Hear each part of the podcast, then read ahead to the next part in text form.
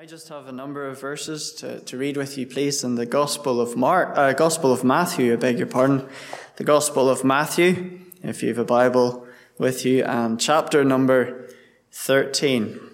The Gospel of Matthew, chapter number thirteen.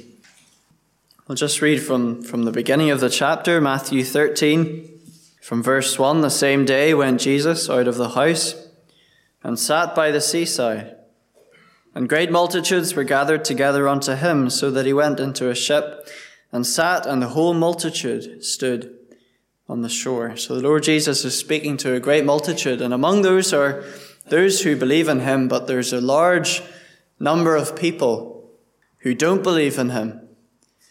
And that's why he, he speaks this parable uh, that, that follows. Verse 3 And he spake many things unto them in parables, saying, Behold, a sower went forth to sow. And when he sowed, some seeds fell by the wayside, and the fowls came and devoured them up. Some fell upon stony places where they had not much earth, and forthwith they sprang up, because they had no deepness of earth. And when the sun was up, they were scorched, and because they had no root, they withered away. And some fell among thorns, and the thorns sprung up and choked them. But other fell into good ground and brought forth fruit, some a hundredfold, and some sixtyfold, some thirtyfold. Who hath ears to hear? Let him hear. And then if we go to verse 18, we get the explanation of this parable. The Lord Jesus says, verse 18, Hear ye therefore the parable of the sower. When anyone heareth the word of the kingdom and understandeth it not, then cometh the wicked one, and catcheth away that which was sown in his heart. This is he which received seed by the wayside. But he that received the seed into stony places, the same is he that heareth the word, and, with, and anon with joy receiveth it. Yet hath he not root in himself, but dureth for a while. And when tribulation or persecution ariseth because of the word, by and by he is offended. He also that received seed among the thorns is he that heareth the word, and the care of this world and the deceitfulness of riches choke the word, and he becometh unfruitful. But he that received seed into the good ground is he that heareth the word, and understandeth it which also beareth fruit, and bringeth forth some a hundredfold, some sixty, some thirty. Now that's all that we'll read, and we trust the Lord will bless uh, the reading of his precious word. Those of us who have the privilege of occasionally standing on a platform like this and preaching the gospel it's always our desire that the message that we preach is a message that is appropriate, a message that is helpful uh, to the audience that is listening. And as I considered uh, the gospel meeting this evening here in Ballyclare, and I prayed to God as to, to what I should speak on, my mind was turned very definitely to the parable that we've read. And so I trust and pray that just the simple thoughts that I leave with you is indeed helpful to somebody in the meeting who is yet in their sins. It's a very well known parable, and yet there's a lot here, I believe, that uh, many of us, certainly myself included, I just read the parable and I skim, skim right over some, some very significant things. There are really three things in this parable, three things that are mentioned. There is a sower, and there is seed, and then there is the soil. The sower, the seed, and the soil. And yet, what's remarkable, even though this is very much a gospel parable, and often gospel messages rightly so focus on Christ and the great message of the gospel. What strikes me about the parable that the Lord Jesus Christ speaks here is that by far the majority of what he says is not about the sower, it's not about the seed, it's about the soil. And as I look down on my audience, I would take it that the majority of people here are very familiar with the gospel message. You know the seed, the word of God. You've heard it many, many times. But what we learn from this parable is this. Whether or not the seed takes root and grows depends on the soil. And dear friend, if you're in the meeting tonight and you're not saved, you will never be saved. The seed will never take root. There will never be harvest. There will never be growth. There will never be new, new life until you respond correctly to the message that is preached, to the seed that is sown. And so I want just simply, I will very much, I trust, emphasize as I go through the beautiful truths of the gospel and seek to present the Lord Jesus again in all his sufficiency and ability to save. But I want, my dear friends in the audience tonight, I want you to know that really you are the main subject of this parable. And I want for you, as we look at these four soils, to ask yourself, am I exhibiting some of the attributes of the soil that's being described? Do you know what's striking? It's sad. There are four soils presented, four types of ground. And yet only one of them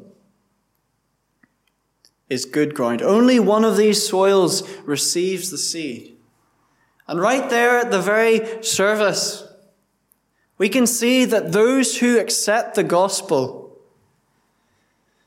are always in the minority. You might be sitting in the meeting tonight and you've heard the gospel, as I say, for many times and over many years. And in the back of your mind, it has never been your intention to reject the gospel. You always expect that one day you will become a Christian. I would say to you, this parable tells us that unless you're in earnest, sadly, it's very likely that you will remain like one of the three groins that never receives the seed. I think of the words of the Lord Jesus Christ. He said, strive.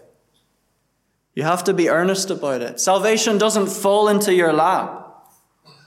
Yes, there's no working associated with it, but only people who really want to be saved are saved. The Lord Jesus said, strive to enter in. He said elsewhere that broad is the way that leads to destruction. Many there are that go thereby. But strait is the gate. Narrow is the way which leadeth unto life, and few there be that find it. Do you know what's striking again about this parable? Whether or not life is produced or seen, it's not the fault of the sower. There are many good preachers who've stood at this platform. There's a not so good one standing here tonight. But I take comfort in this parable that it's not the fault of the sower. Provided he's faithful and seeks to cast out the seed. And thank God there is no fault in the seed. The Word of God is presented in all its fullness. The Lord Jesus Christ, in all his ability to save. I say it again, dear friend, whether or not you are saved depends on how you respond to the seed that is being cast forth.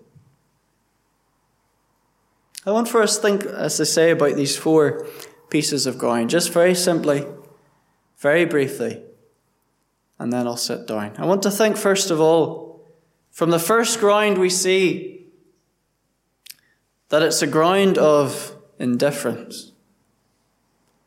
The ground of indifference, apathy. The seed is cast onto this ground, and the Bible tells us it doesn't, it doesn't even penetrate the, the surface. It's just hard, unyielding, no interest.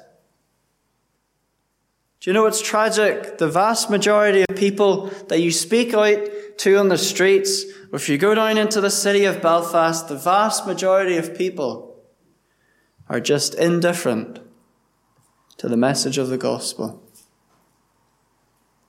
You know, it's tragic when you meet it out there. But it's so much more tragic to stand up here on a platform and to look into the faces of those who are sitting under the sound of the gospel who have heard it for years. And you can just see by their face that it means nothing to them. I hope there's nobody here like that tonight. I hope you appreciate the seriousness of the message that is being preached, or that each one of us are sinners in need of saving deserving of God's eternal judgment. Oh, the, the cure for apathy, the cure for indifference is to grasp the seriousness of stepping out into eternity in your sins. Dear friend, again, let me ask you, just simply, does this soil describe you? Indifferent, careless, the good seed, not even getting in doesn't even feature.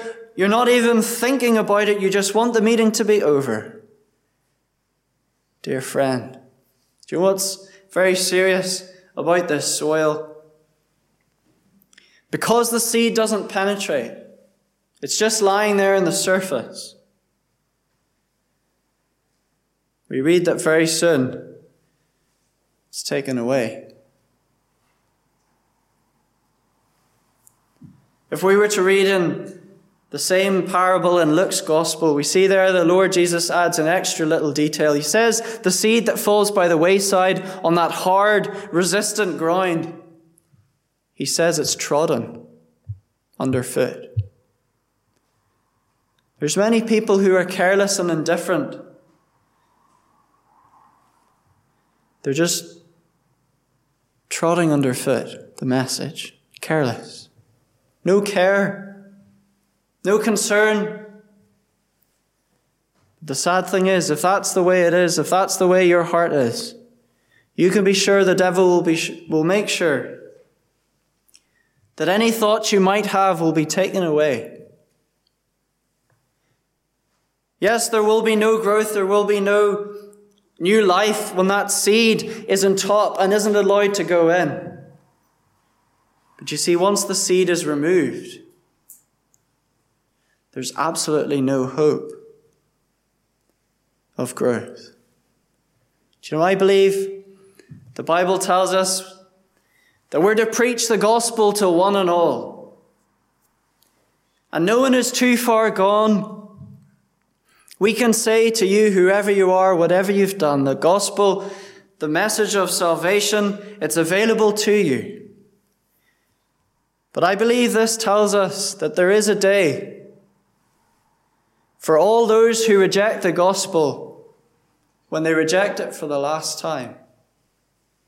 And they never have a thought again, or they have their last opportunity and they slip out into eternity.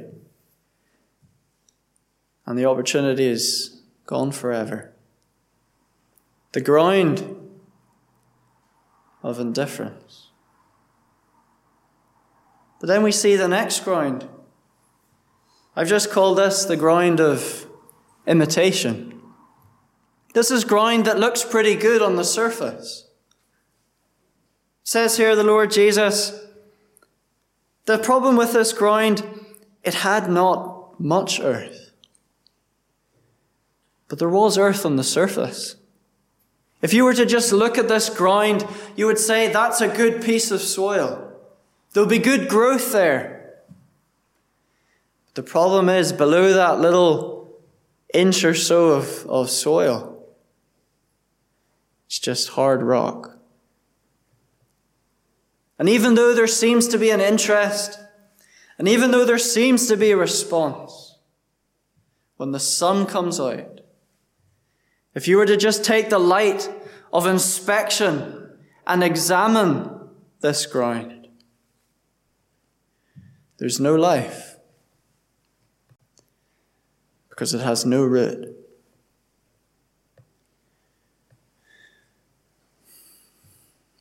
Do you know what's tragic? Our gospel meetings are full of people who have grown up in very privileged circumstances. Parents saved, friends saved, heard the gospel their whole life. For all intents and purposes, they look saved, they act saved. Everything looks good on the surface. But underneath, there's just hardness. There's no root. There's no life. I wonder, does that describe someone in the meeting tonight? I'm just asking you kindly, friend. If everything looks good on the surface, but inside you just have a hard heart that is resistant to the gospel,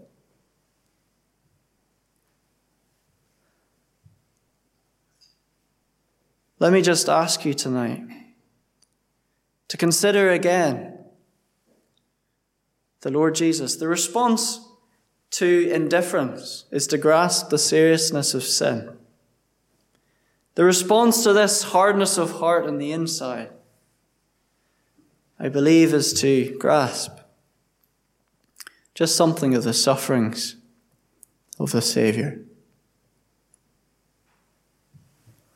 Just to think again of the Lord Jesus and how upon the cross he hung there for you. Oh, it's essential that you recognize that you're a sinner in the sight of God, that you awaken up to eternal realities. But how precious to come from that point of realization of your sin and to recognize that there was one who suffered upon the center cross that you might never perish. Oh, there's many a hard heart has melted as they considered the person of Christ and what he did for them upon the cross. Dear friend, in the meeting tonight, I say if this describes your heart, seemingly everything good on the outside, but only rock hard stoniness within, Consider again the precious person of our Lord Jesus. What he did that you might never perish. I hope and pray that your mind will be occupied with him this evening. That broken, that stony heart will be broken. As it were, that hard, rocky ground will be plowed. And the seed will get deep in there will be the correct response. Tonight, you would recognize your need. Turn from indifference. That you would recognize what Christ has done for you. Turn from that imitation, that just attempt to put on a good show. Deal with the hardness of the heart within you. Recognize what Christ has done for you. But we come then on to the third piece of ground the first was ground of indifference. Second, ground of imitation. I've just called this third one the ground of impoverishment. You might say that's, that's a strange, that's a strange little heading to put in that ground. Well, the reason I've chosen that, that phrase is the Lord Jesus, when describing what this parable means, in verse 22, he says, the ground that where the thorns grew up, it says, the care of this world and the deceitfulness of riches choke the word, and he becometh unfruitful. This ground describes a person who sees the allure of earth, who puts the wealth of the things of this life and estimates that as greater value than the eternal riches that can be found in Christ. And the result, tragically, is even though they go after the things of this world, instead of neglect and, and neglect the riches that they could have forever, the sad result is in the end they have nothing. Unfruitfulness, impoverishment. Do you know, my mind went to a man in our Bible who sadly describes this grind to a T. In fact, sadly, he, he was in the company that heard this parable. And that man was called Judas Iscariot. Do you know what sometimes said that man says he sold his soul. Some would say he sold his soul for 30 pieces of silver. The things of this world were more important to him than the person of Christ. But you know, if you actually look at the story, that's not actually true. For you see, although he received 30 pieces of silver from the, the high priests, the priests and scribes, when he recognized what he'd done, he went back to them and he cast that money before them on the temple floor. He went out and he killed himself. And so what he actually ended up with was nothing. Dear friend, that's just a little picture of the person who goes after the things of this world instead of the things of God. That's what they aim for. But in the end, they just have nothing.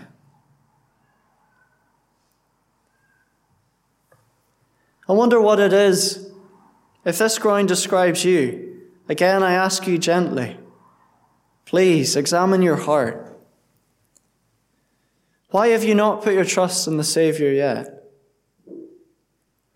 Are there things in this world that are higher up on the list of priorities for you than being right with God.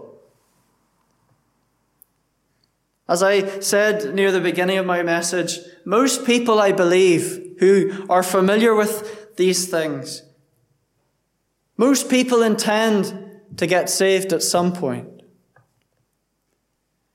But they always think that they'll, they'll make the matter They'll settle the matter, they'll be right with God further on down the line. And they say, I'll focus on my career. I'll focus on this next thing that I have. I'm too busy. I'll focus on my sin. I'll focus on my pleasure for a little bit longer. And they just put off and put off and put off the issue of their soul. The things of this world, like thorns, are just choking them. And the sad result is, as the, the Lord Jesus says here, the end result is poverty, unfruitfulness, nothing for the world to come. Dear friend, we implore you in Christ's name Awaken to the fact that the things of Christ are the most important.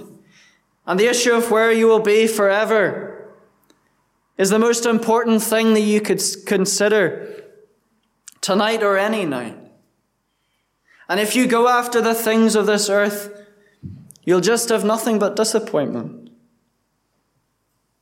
When talking about the ground of indifference, Really, there I, I said about the importance of recognizing the seriousness of sin And that's, that's a look inward.